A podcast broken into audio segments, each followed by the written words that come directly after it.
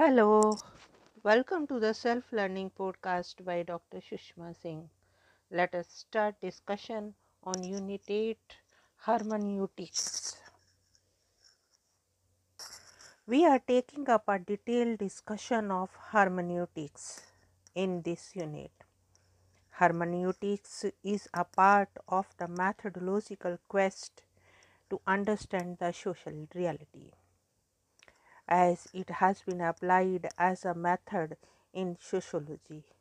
We need to look at its location in the scene of methodological disputes in the social sciences and trace its history for learning of its significance in sociological inquiry we will find that not much work in sociology in India has been applied hermeneutics approach but its application is quite popular in areas where tradition is perceived as significant in the lives of the people. Whenever there is a new interpretation of the tradition, application of hermeneutics becomes a necessity. This unit is going to provide a new tool in our hands. Hope we will make use of it in our researches. After introducing in section 2 methodological disputes in the social sciences, the unit traces the section 3 and 4 the history of hermeneutics and shows its relationship with sociology. In the end, it discusses the philosophical ideas of hermeneutics. Now, let us move to the next point methodological disputes in the social sciences. Two main traditions have dominated the philosophy of social science for quite some time now.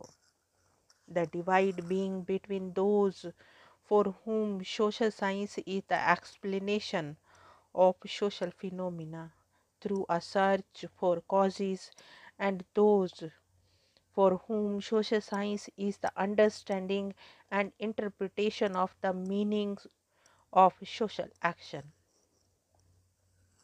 This dispute over the nature of social science has a long history during which it has manifested itself in many forms. There was the dispute over methods of the 1890s in Germany in economics and Carl Menger, the neoclassical Australian economist, insisted that the exact laws of theoretical economics were identical in form to those of the natural sciences such as mechanics. Gustav Schmoller of the German Younger Economic History School roundly opposed Carl Menger. Schmoller was also a member of the Society for Social Policy, which had been set up in 1872 at Eisenach as a reform movement.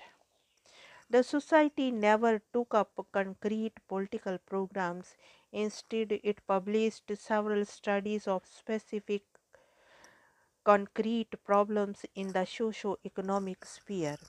For these studies, Schmoller advocated an inductive, empirical, and historical approach in opposition to the deductive and abstract approach of Menger.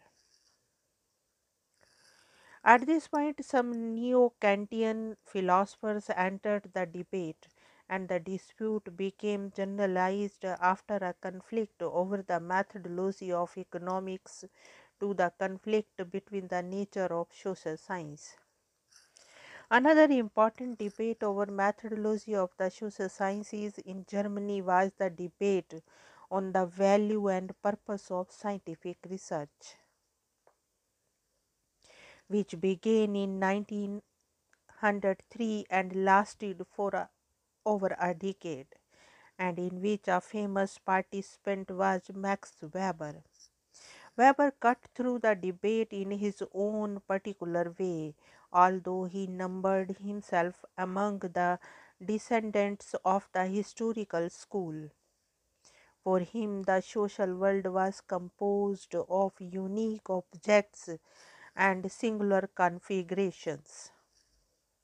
He did not reject causal analysis as inappropriate to the social sciences.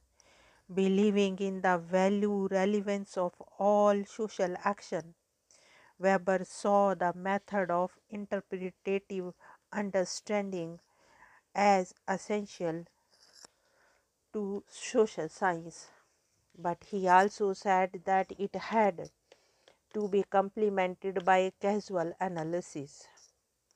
Not only did Weber's category of value re relevance not exclude causal analysis, it also did not exclude Weber's advocacy of a value free social science.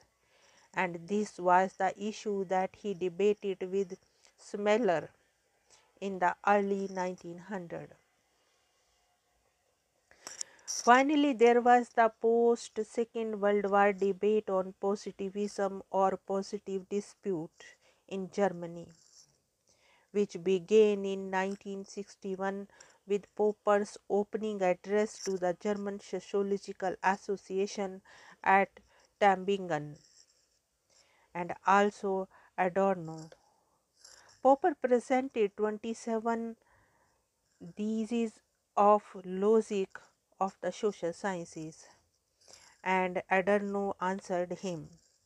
The debate was to be between a sup supposedly positivist methodology advocated by Popper and Adorno anti-positivist stance.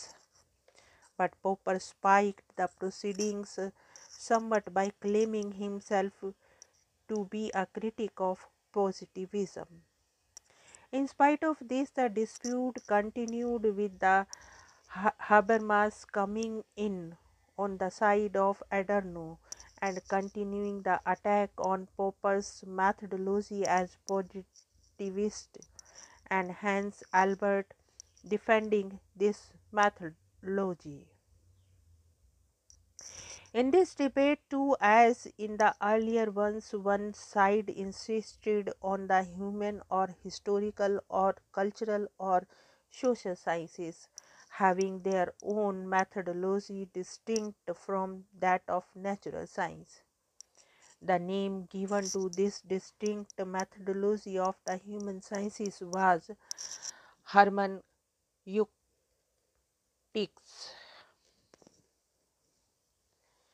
Now let us wind up the session and take rest. Thank you very much for engaging yourself with the self learning podcast.